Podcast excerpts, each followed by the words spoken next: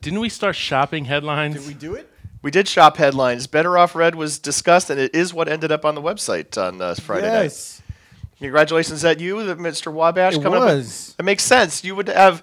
I would think you would have like the the the market cornered on headlines involving red things. You would think so. Uh, Toro like that too because it's a Cincinnati Reds reference to something, a blog or something that he follows. Yeah, I mean it was a it was a great headline, especially with red beating purple for the first time since like 03. I missed her. I'm in his seat. It just doesn't feel right. Football fans, it's now time for the D3Football.com Around the Nation podcast. Here are your hosts, Pat Coleman and Keith McMillan. Red Hot Broc Rutter one more time for this. Red hot Broc Rutter. That was it. Yeah.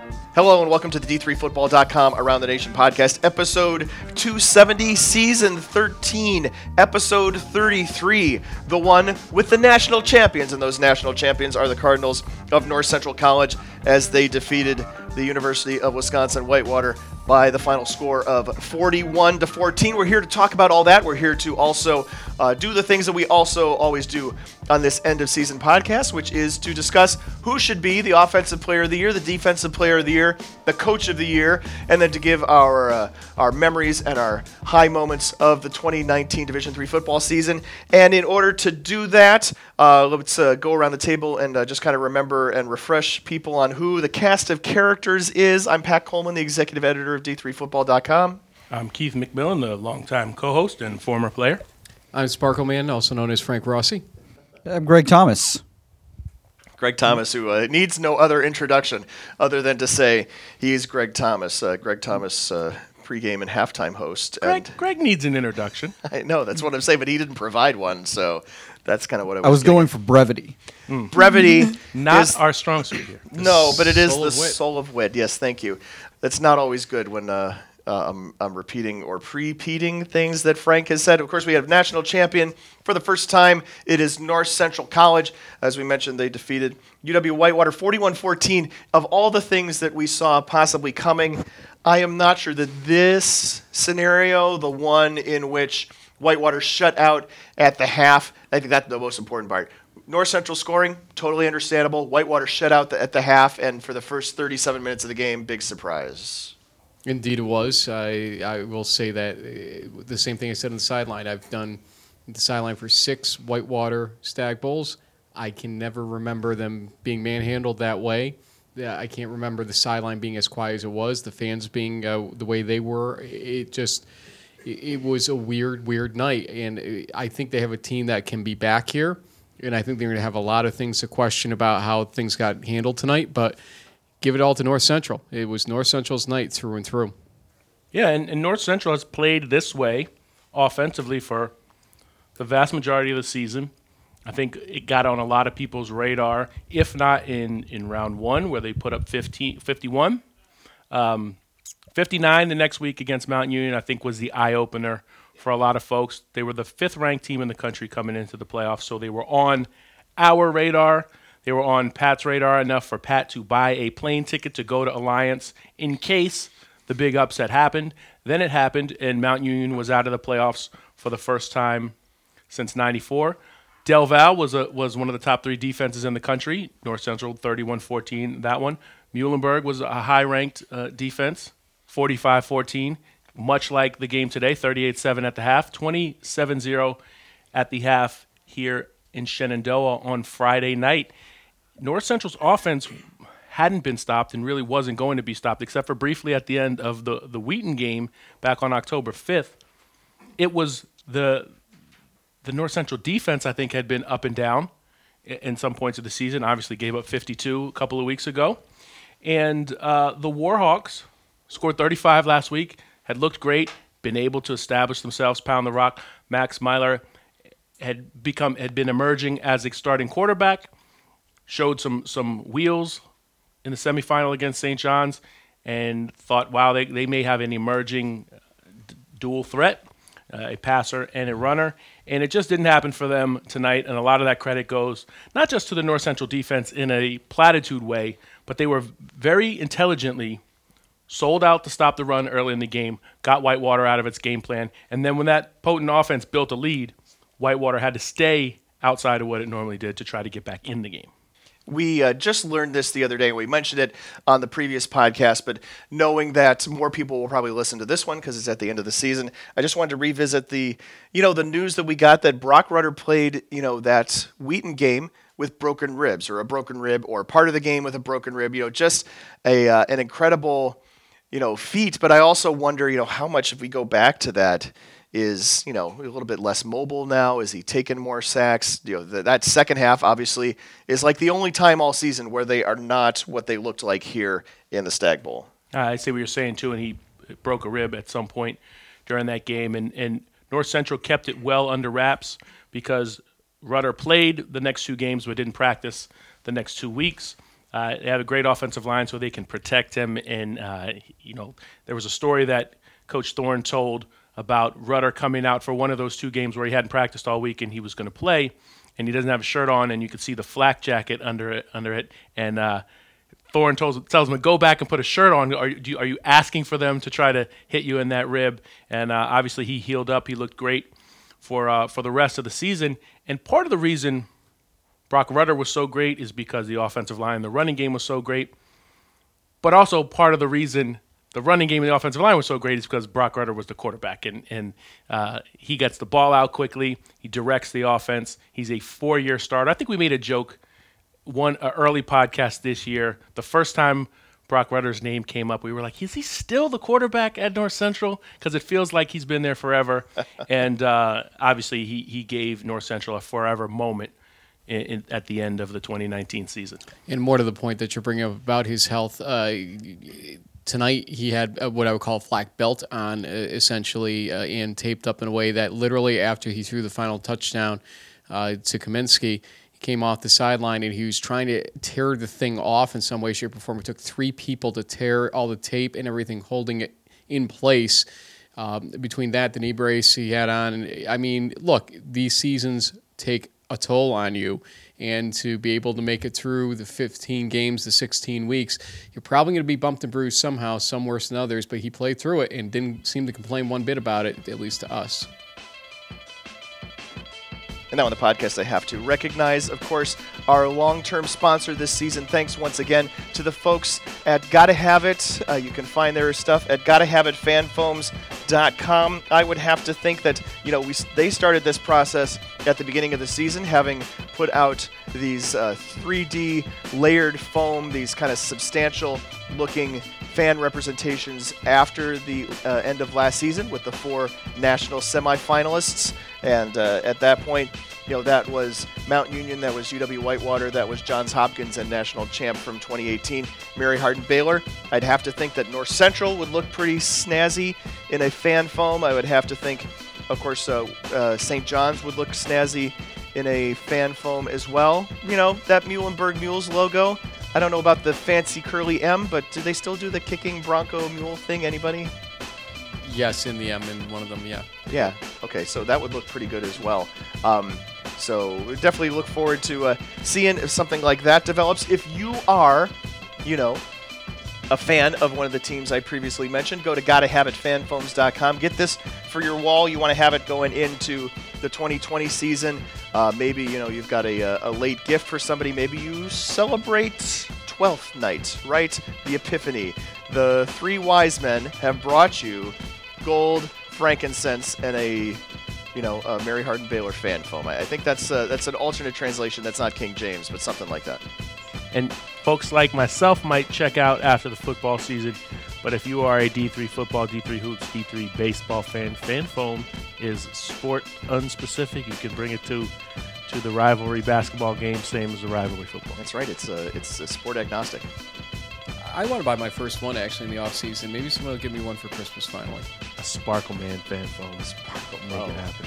All right. So if you are interested in those sorts of things, or if you are a member of a school or an athletic department, you're a marketing director, you know, you're now an assistant coach who's got some time on his hands here in the off season when you're not out recruiting, right? You also maybe are in charge of engaging with your alumni base, with your fan base. Go to Gotta Have It Fan Foam, scroll down on the page to where you see, see what we can do for you, and get that process started. Get these officially licensed fan foams for your school, and we thank them for sponsoring the D3Football.com Around the Nation podcast. Rutter, of course, not only ends the season as the Gagliardi Trophy winner, maybe there's another award that might come his way before we finish this podcast. I can't say for sure yet, but of course, a first team All American. 18 to 27 passing for 263 yards and two touchdowns and that 263 gives him the all-time division 3 record for most career passing yards just a, a fantastic uh, you know thing to add to the resume and it came right at the end of the game He uh, threw a pass to Andrew Kamienski that ended up being what we found out later on the uh, field from him uh, was an audible. And it was uh, an interesting set of moments because uh, you and Keith, Pat, were talking about it upstairs. I tried to feed the message downstairs. They kind of knew it themselves. ESPN Yeah, was talking they were tracking it, yeah. They were, but they literally asked me, players on the sideline, if he had it yet. So they weren't 100% sure. And next thing you know, with that timeout being taken for the fourth down play, uh, somebody decided to uh, tell somebody something because they uncorked it uh, with the audible. empty backfield here for Rutter. Drops back to pass on fourth and three over the middle to Kamienski. Kamienski takes it into the end zone. Touchdown record and sealing up the game 40 to 14. So that is Broc Rutter, the all-time leading passer in NCAA Division III history and how you know, fitting is it that it goes to Kamienski who finishes with a 28-yard touchdown. Kamienski gets the record with that. Rutter gets the record with that play. Right, Kamienski ends with uh, more than 2,000 yards receiving as a result of that, and uh, adds another touchdown to his total. And you know, just uh, you know, I think that you know, in some days and some instances, people might ask whether that was necessary. I don't have any problem with that. Did anybody here have any problem with that? No. I mean, it didn't change the outcome.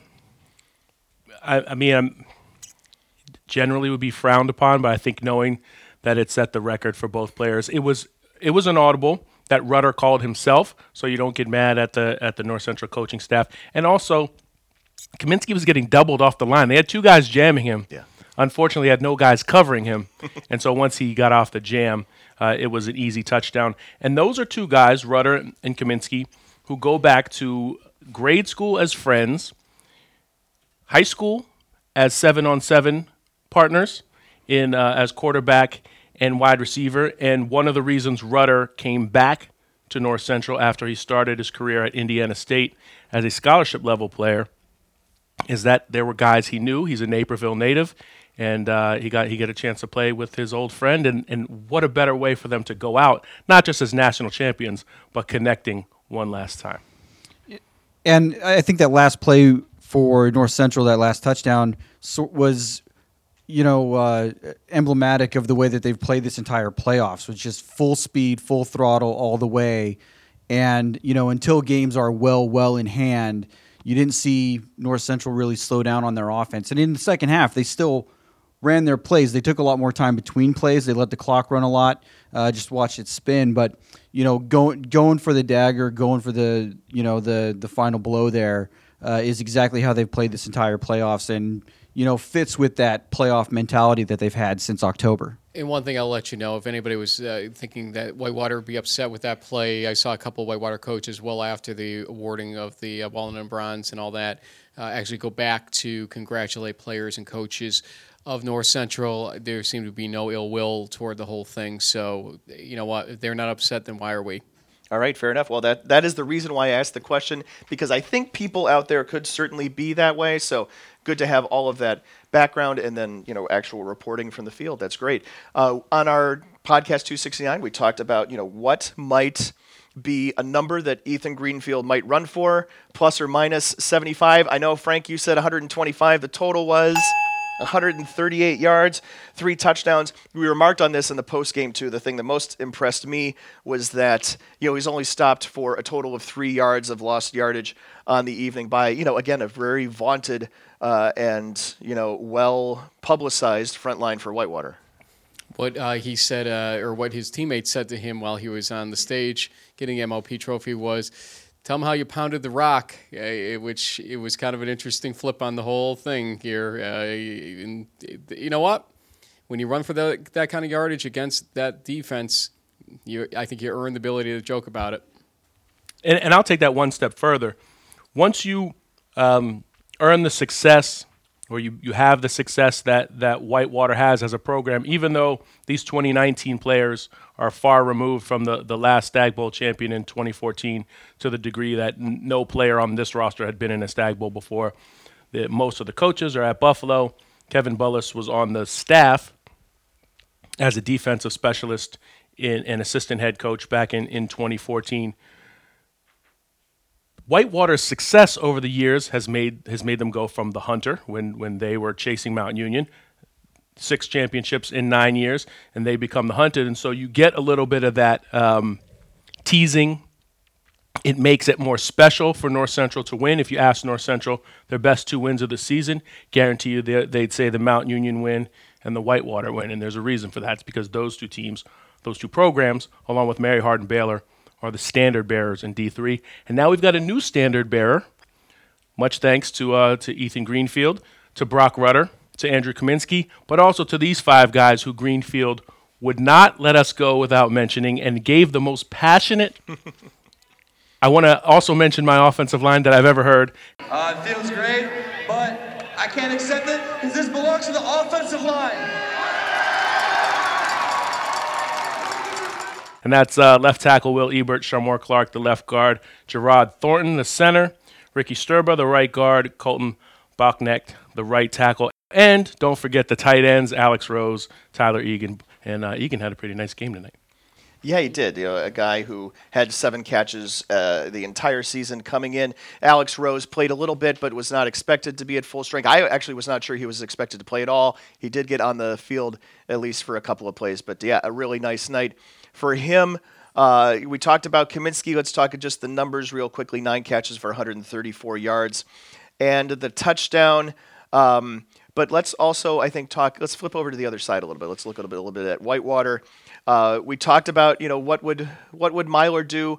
I did not think that Meylor would have the uh, the running game uh, that he had in the semifinals again here on Friday night, but he did, and then he also threw 42 times, uh, but just an average of like about four and a half yards per attempt. He got picked off a couple of times, but uh, you know, I can see where you know, now you get an off season of Meylor. Throw into those guys, especially those guys who dropped passes, and a bunch of guys, you know, dropped some passes, especially early on in the game. Yeah, yeah, and late in the game too.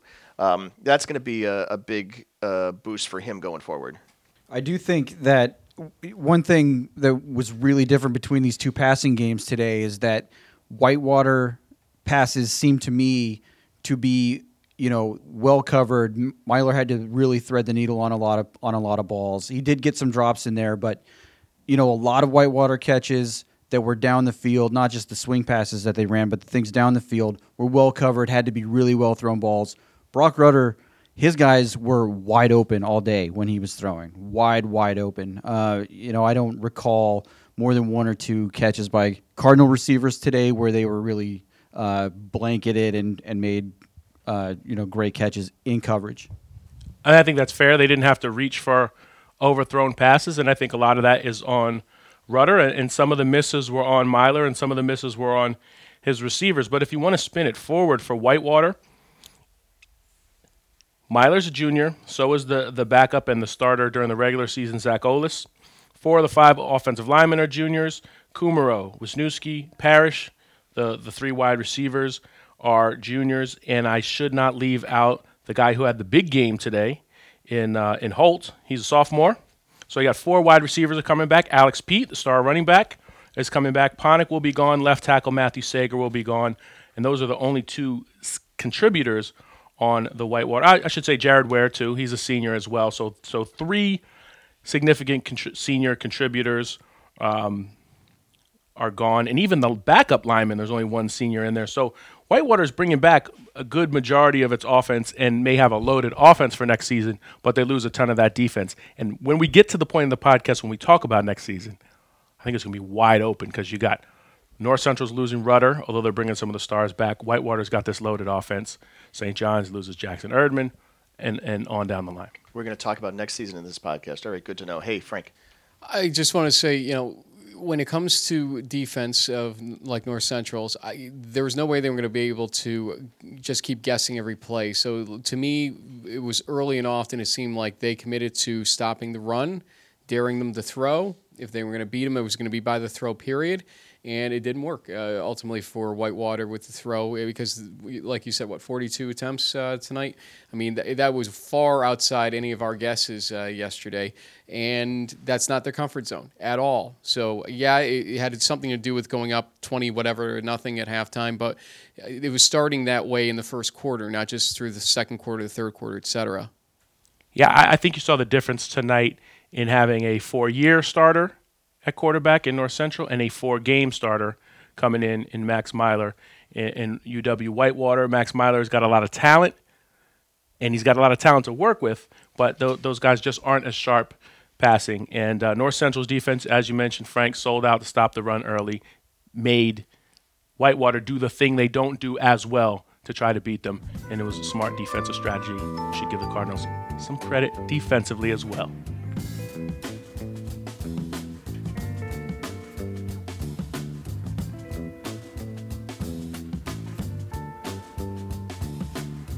We're going to move on to the portion of the podcast where we talk about who the offensive, defensive uh, players of the year should be, who the coach of the year should be. Do you mind if we start with what I think will be the easy one? And I will throw onto the floor for nomination as coach of the year Jeff Thorne, the head coach of the Cardinals of North Central College. It's good. I, we probably should just bring up a couple other names at least, uh, besides just uh, sitting on that. I mean, Kevin Bullis uh, deserves some recognition for his season there. Good one. Uh, let's see. If we had been talking about this, you know, before we got here, like some of the guys who are the uh, regional coaches of the year, of course, uh, Bob Owens at Chapman, uh, a great season. You know, they went out in the second round. Going out in the second round is a great season if you're Chapman. Um, I'm not sure if it's a great season from the national perspective. Uh, we're looking at East Region Coach of the Year, Bob Ritter, Middlebury. I think there may be a. Uh, I know the only undefeated team this season. Yeah, I get that, but I, I think that uh, there should be some uh, requirement that you participate in the playoffs to be someone at the next level. Keith is looking at me all uh, surprised-eyed. I'm not surprised at all. I just they are the, the last standing undefeated team. They were as of last week when uh, North Central beat Muhlenberg, but they did only play nine games. Right, nine games as opposed to a lot of the people we're talking about in the uh, in the teens and uh, maybe 15. Uh, the West region we mentioned, of course, Bob Owens, uh, Mike Clark of Bridgewater. I think similarly a great season for Bridgewater, going 10 and 0, advancing to the playoffs but losing in the first round, and that describes what happened in the North region as well with Don Beebe of Aurora. So, do we have other people who we haven't mentioned yet that we should mention or talk about? As far as coaching, it's weird because my coaching logic is like who did the most with the least a lot of times, but it's also hard to look at a national championship team and not praise the coach, whether it's Vince Kehres or, or uh, Pete Fredenburg, or today it's it's Jeff Thorne. The, the the amount of holding it together you have to do on a national championship team, especially in this case where they lost a game, they had personal tragedy affect the team. They had these weird occurrences when they were on the road and the bus breaks down. They had to change the plans and fly into a different city. All this stuff, you find that out as a team plays on into 15 weeks.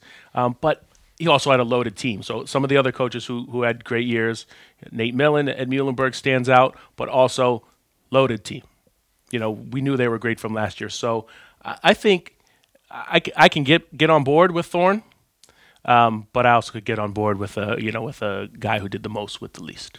I, I was going to bring up Milne because I didn't think we had mentioned his name, but I, I want to say this: I, I, think it's pretty common knowledge that uh, this team, the winner North Central, was one of the last teams, if not the last team picked. They almost didn't make this playoff uh, round or this, these playoffs at all. We'd be talking about in something entirely different, and that should suggest to you that there were doubts as to whether this team could even get through two rounds, let alone the full five rounds ultimately. And coach has to lead that mentality to get them through it. So that's why I think Thorne is a wise choice. Uh, show of hands for Jeff Thorne. All right, hearing no objection. Oh, thanks. And uh, Steve Frommel in the back, uh, voting for Jeff Thorne as well. Jeff Thorne, the D3Football.com National Coach of the Year. That was the easy one, and we still talked for like uh, three minutes about that. So I'm going to try to. I know, right? What? I think offensive player of the year is going to be even easier. Well, let's go with the, that one next. Uh, candidates. I thought uh, at the beginning, you know, coming into this week, we might have to consider Andrew Kamienski in addition, you know, as maybe as a guy in addition to Broc Rutter. I, I think uh, if we look at, you know, generally what the requirements are to be the D3Football.com National Offensive Player of the Year, it's got to be someone who made the first team All America list. That's fairly easy. And uh, it is not often that we end up considering guys who were uh, linemen, uh, but we've talked about them in the past. So we look at the first team quarterback, of course, is Broc Rutter. I think Robert Shuford of Birmingham Southern is the best of the better of the two first team running backs. Uh, gosh, Kamienski or Justin Hill both had fantastic years. Um, uh, we have never really talked about a tight end as offensive player of the year. Um, ben Barch and Joe Crawl are the first team tackles. Shamor Clark and Garrett Garza are the guards. Zach Smith of Hope is the center. Uh, we were talking about Broc Rutter. Do let's talk about other people first before we come back around. I mean, I guess the argument for Kamienski, and I don't know how you separate him from Broc Rutter. He gets separation. Separated. I knew there was a joke coming there. Uh, 31 touchdown season. I don't know. Don't, I don't think he got to 2,000 yards receiving, but he was awful close. I think he did right on that last catch. Okay, it was. I don't know how high he was in the 1800s. 1880. He needed 112, I think, and got 134. Okay, and uh, the catches well into the what did I- one- Hundreds. Yeah, I don't have the, the the number in front of me, but we should have this since it's a recorded podcast. Right? 133. Thank you. Um, those numbers on a team in a year when you don't have Jackson Erdmann, Broc Rutter, Justin Hill, who was was outpacing uh, Kamienski by just a little bit before those Kamienski's team knocked Justin Hill's out, and if Justin Hill played three more games, he would have put up sick numbers the rest of the way too. Um, but I don't know how you can vote for, for for when you look at the numbers for Rutter and for uh, Kamienski. I don't know how you can. And these guys won the national championship. I don't know how you can pick anyone else. Yeah, I don't really think so either. Um, and rather than continuing to discuss and discuss around, I'm going to ask for a show of hands for Broc Rutter. All right, that is uh, another uh, unanimous for Broc Rutter. I know we're doing this visual thing here on this audio podcast, and I apologize. It creates a little drama. I like it. That's right. Yes, it's like this uh, secret ballot that is, uh, at the end, I don't make it all that secret. Going to the defensive player of the year. This is the one I think where we're to probably going to have some discussion. And this is one like where last year we had a lot of discussion and went around in a circle and ended up in a strange, not in a strange place, but an interesting place. We have some of those same people and same names this year on the first team All America defense. Michael Nobile and Frankie Feaster, the defensive ends, Dallas McRae and Joey Longoria, the tackles. Tevin Jones is the top vote getter at linebacker. Daniel Shelton's the top vote getter at uh, corner. Jefferson Fritz, the top vote getter at safety, and those are generally, again, the pool from which we would choose, and also in a situation where you know none of these guys played here tonight. Not only that, but the but did they play well in their in their against their best opponents? Um, I don't think Frankie Feaster had his best game against North Central, and uh, he he was a game wrecker all season. Was last season as well, and Nor- Muhlenberg's defense um, did not perform well against North Central, and, and Frankie Feaster owns part of that, but so does the rest of his defense. Um, no, Nobile. Yeah, I'm looking case? up. I'm looking up Nobile. Um, you know, I just have the short version of the uh, of the box score. I remember that Anthony Nobile actually had the better numbers against uh, against North Central, but you know.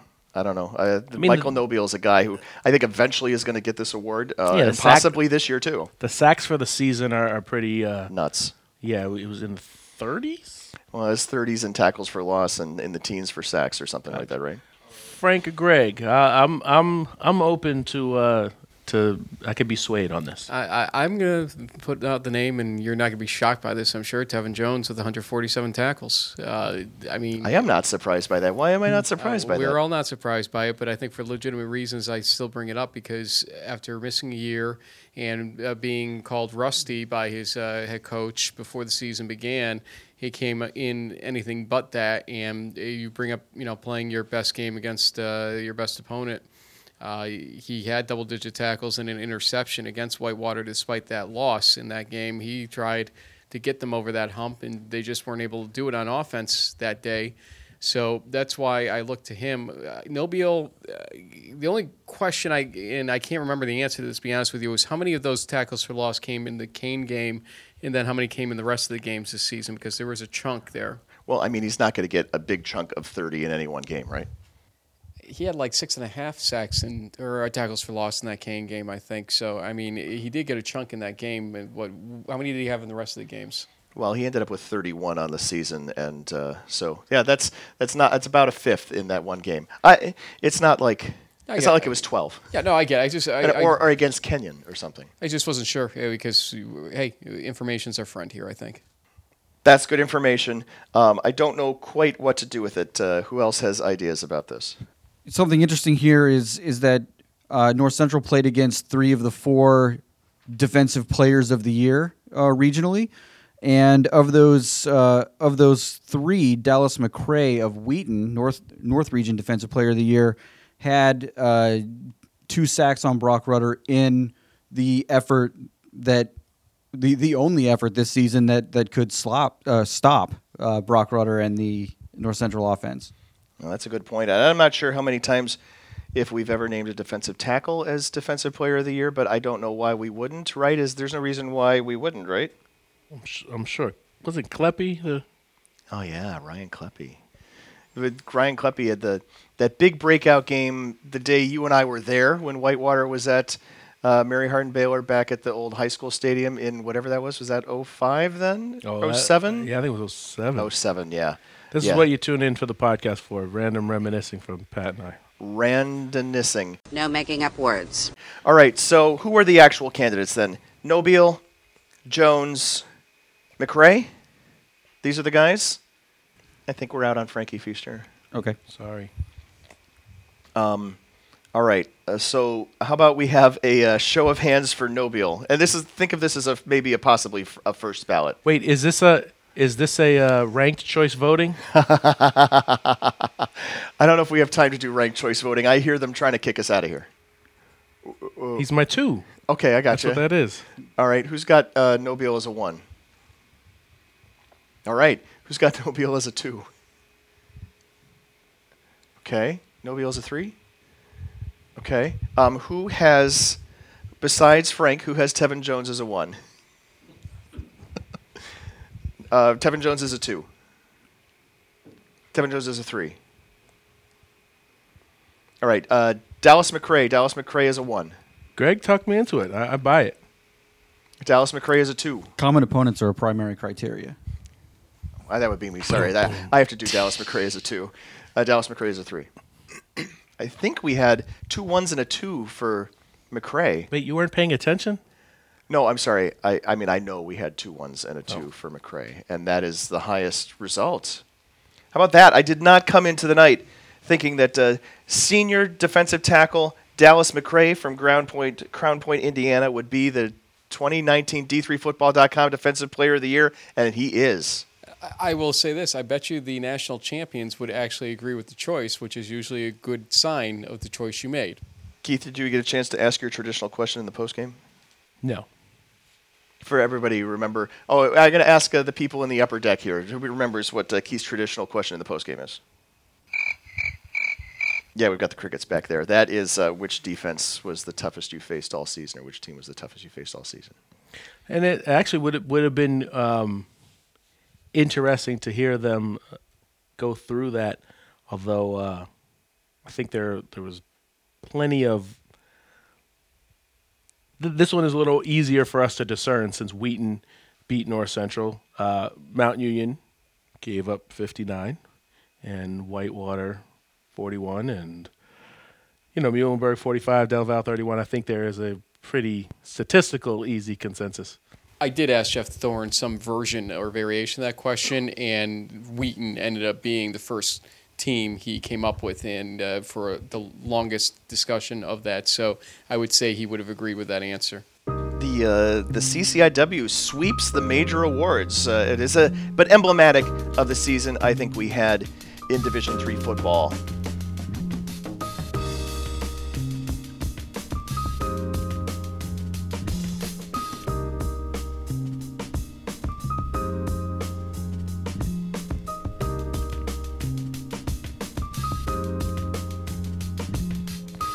Also, traditionally on this final podcast, we kind of talk through what the final top 25 might look like, or at least what our ballot might look like. Often, of course, it's fairly easy to say national champ one, national runner up two. Sometimes, when the national championship game is a blowout, it doesn't really work out that way so readily. I think in this case it does uh, still go one two uh, because, frankly, it's you know North Central obviously one. Number two, okay, Whitewater.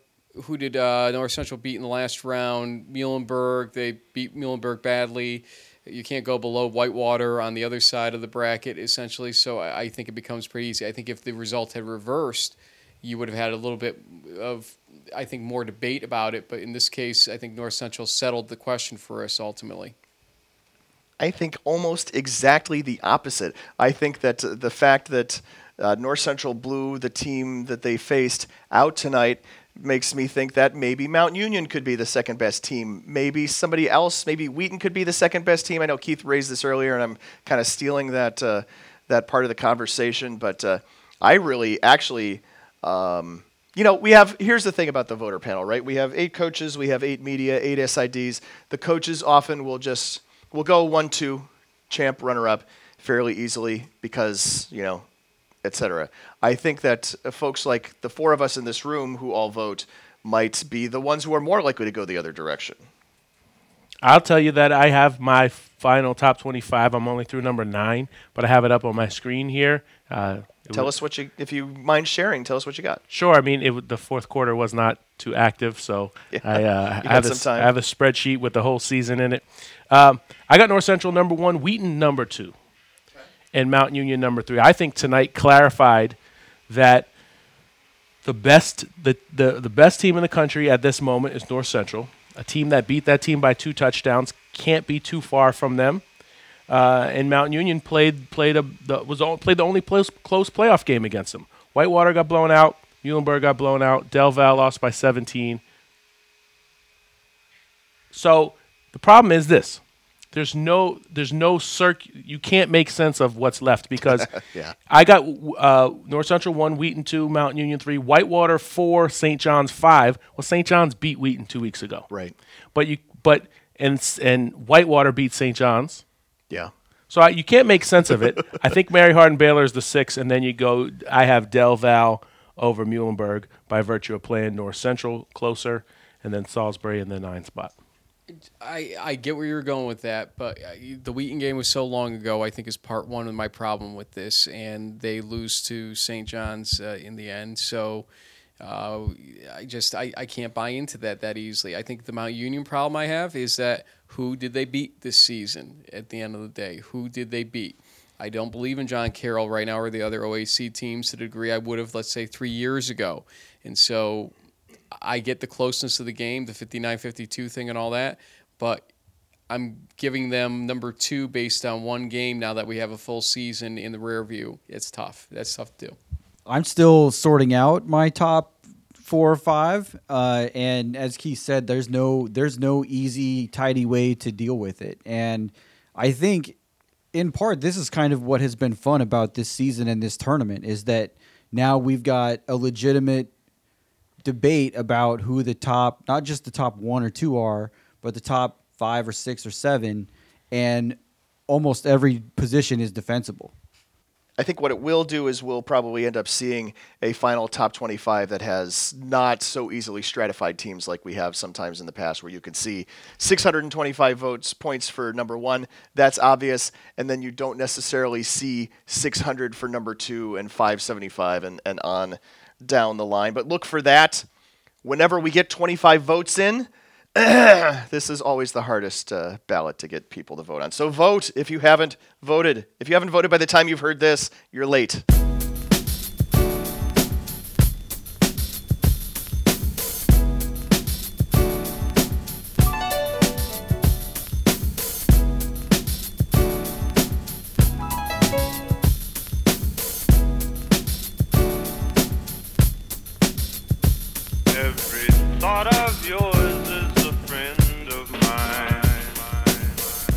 I don't know if I can extend that music out to about the uh, six to eight minutes it's going to take us to get through everybody's final thoughts on the Division Three football season. We're going to start with Frank. For me, I, I said this in the pregame. I'll say it again here. Uh, this game, a lot of people always wonder if it's not the old familiars or the recent familiars in the game, if it's going to feel strange or different. Uh, and to me, we've had a great week with the North Central folks and the return of the Whitewater folks, essentially. Uh, you know, jabbing back and forth, joking around, talking uh, like old friends. Uh, It is kind of a family, uh, extended family thing with the friends that we've made um, every year with Mount Union folks and the Mary Hardin Baylor folks and the old days with the Whitewater folks. And it almost felt like we weren't skipping a beat here uh, with the folks that we ran into throughout this week and even the teams, the Brock Rudders of the world and whatnot. We're legitimately happy to talk with us, work with us, and everything else. So this has just been for the newness of a lot of things. Everything new is old again, I guess. Uh, we'll go reverse on the, the old standard, uh, but it, it's been fun. And I, you, you know what? I from day one, this seemed like an interesting season, and it ends up being something I would never described on day one, even. I yield 90 seconds to the gentleman from California. you know the, the the thought that I keep coming back to this week is is refreshing. It's been really refreshing to uh, see a new fan base and a new team and a new set of coaches get this Stag Bowl experience, and the way that North Central fans embrace this. Uh, you know they they turned out in the hundreds tonight. They were very enthusiastic. Uh, and really hung on every play of the game right down to the end. And you know, it's been really fun to see that, and I think it's, I think it's great for other teams in the division and fan bases around the division to see a new team reach the top.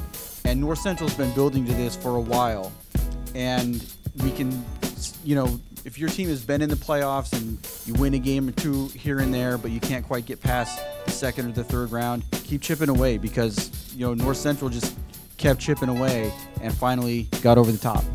I'll go next. Uh, one of the things that I said at the end of our uh, game broadcast tonight is, is what I'm going to kind of uh, reiterate here, in that it was just uh, the unconventional season kind of all the way around. You know, we had this year in which we had a defending Gagliardi Trophy winner who had another great season, did not win the title. We had a year in which you know, two Pool C teams played here in the national championship. As you guys uh, said, you know, basically the team that was the last one in the field of the five at larges, obviously not Team 32, but uh, the last team that got into the field is the one that walks off with the trophy. You know, we end up with a brand new champion, and we haven't had a whole ton of brand new champions in a while. Mean, obviously, we've had a couple, but they all wore purple, right?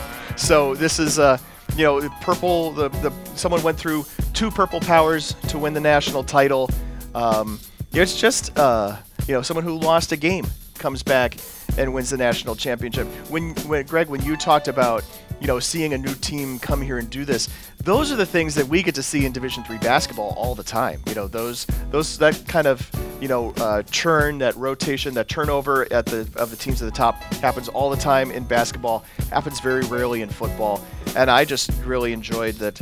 This was a completely different season, and it was super enjoyable to follow, super enjoyable to cover. I had a lot of fun, and which is good because you know it really keeps my energy up going into 2020.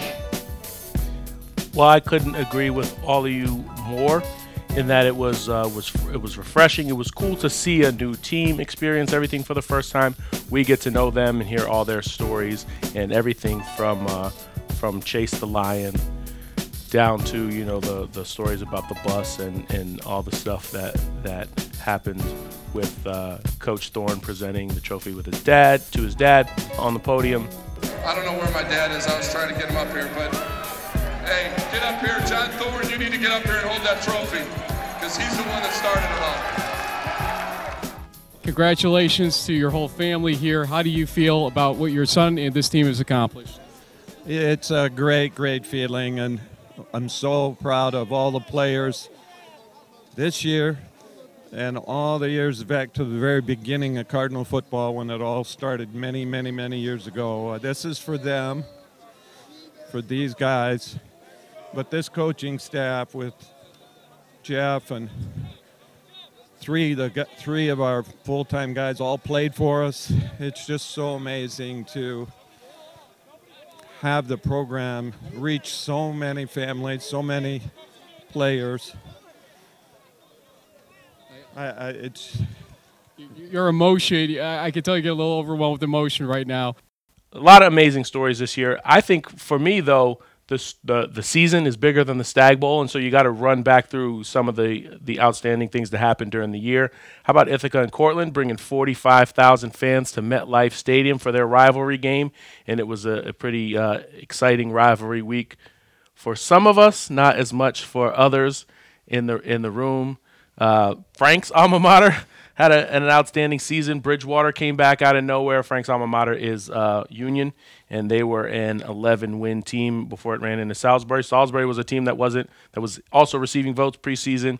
Went three rounds deep in the playoffs. Then I think you got these playoffs. This was maybe the best playoff that I can remember because you have Aurora with a nine point lead to St. John's late in that one. St. John's has to score twice with behind Jackson Erdmann, a team that almost got to the Stag Bowl, almost went out to a team from the, the NAC in round one. Uh, amazing rally there. That was 51 47. You had the 68 65 triple overtime game between Chapman and Linfield. Central beats uh, Oshkosh 38 37 in overtime. Then the next week, you have the 59 52 game between North Central Mountain Union. The Wheaton St. John's ending in the quarterfinals was the most insane thing some of us have ever seen. Wheaton hands the ball like four times in a row to a center in the backfield who plows in. And of course, the center, not being familiar with uh, scoring touchdowns, spikes the ball, 15 yard penalty. Wheaton misses the kick, but offsetting penalty. so uh, they get an opportunity to kick again, but not change the yardage at all. So it's a whatever 30 some odd yard kick and uh, misses it again. Wheaton loses 34 33. I think to counter Frank, Frank's point from 10 minutes ago. I think Wheaton could could have beaten St. John's, and you can say they lost on a point after. Those, those teams were fairly even, and Wheaton certainly could have been here today if it had managed to make a kick. And then the following week, Jackson Erdmann gets the ball with uh, two minutes left against Whitewater, getting ready to pr- break the single season passing record, drive down the field for either the game tying field goal or the game winning touchdown, and instead, uh, Anderson for UW Dub picks it off. 35 32. We got a great game in each round. Then we had the closest Gagliardi Trophy vote of all time. And Shenandoah, we hardly knew ye. Two Stag Bowls. We're on the way to Canton next year. And I think next season will be wide open.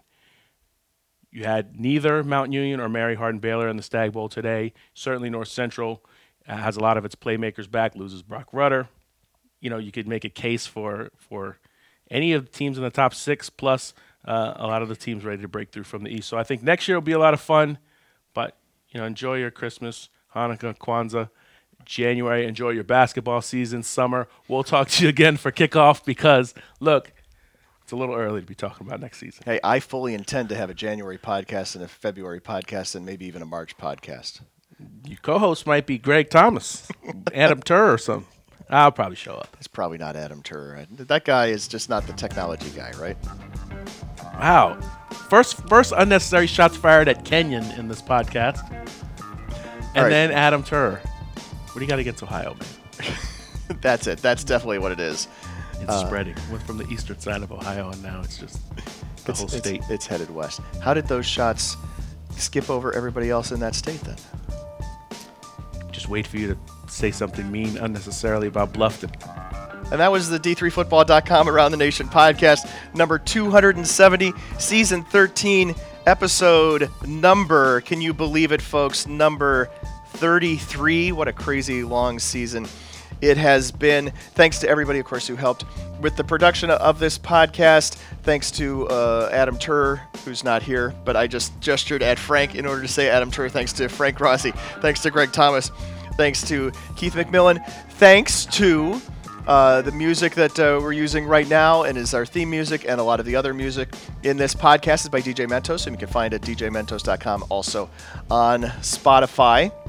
M E N T O S. Yes. Mentowski. Yes, the, the fresh maker. Yes, exactly. Uh, you can find those, as I said, there. You can follow us on Twitter uh, and uh, tweet at us using the D3FB hashtag. I'm at D3Football. Keith is at D3Keith. Frank is at Frank Rossi. Uh, Greg Thomas is at Wally Wabash. Uh, those are the places that you can find all of us on Twitter. We have a message board devoted to Division Three sports. Did you know? Join the conversation by registering a post with a legitimate email address at d3boards.com. Uh, also, uh, should of course uh, mention that the executive producer of the D3Football.com Around the Nation podcast is Pat Coleman. Production assistance provided by Dave McHugh. And I know I've done this uh, set of credits completely out of order, but that doesn't matter because we've wrapped up now the 2019 season in front of 1,362 fans here at Woodforest Bank Stadium in Shenandoah, Texas. The final score UW Whitewater Falls, North Central advances. They advance. They're done. There's nowhere to advance to. You advance to putting a trophy in your case with a 41 to 14 win over UW Whitewater. Are we about to advance the Buffalo Wild Wings? Do we? Uh, Are they open? Does anybody know if? Uh, hey Siri, is Buffalo Wild Wings in Shenandoah, Texas, still open?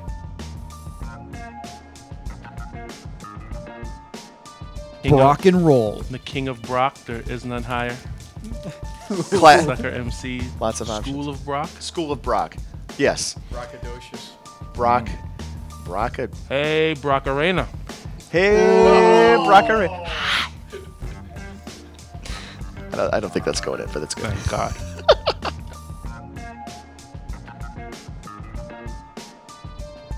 There'll be a time to uh, to look at all this stuff and to reflect, but now's not the time.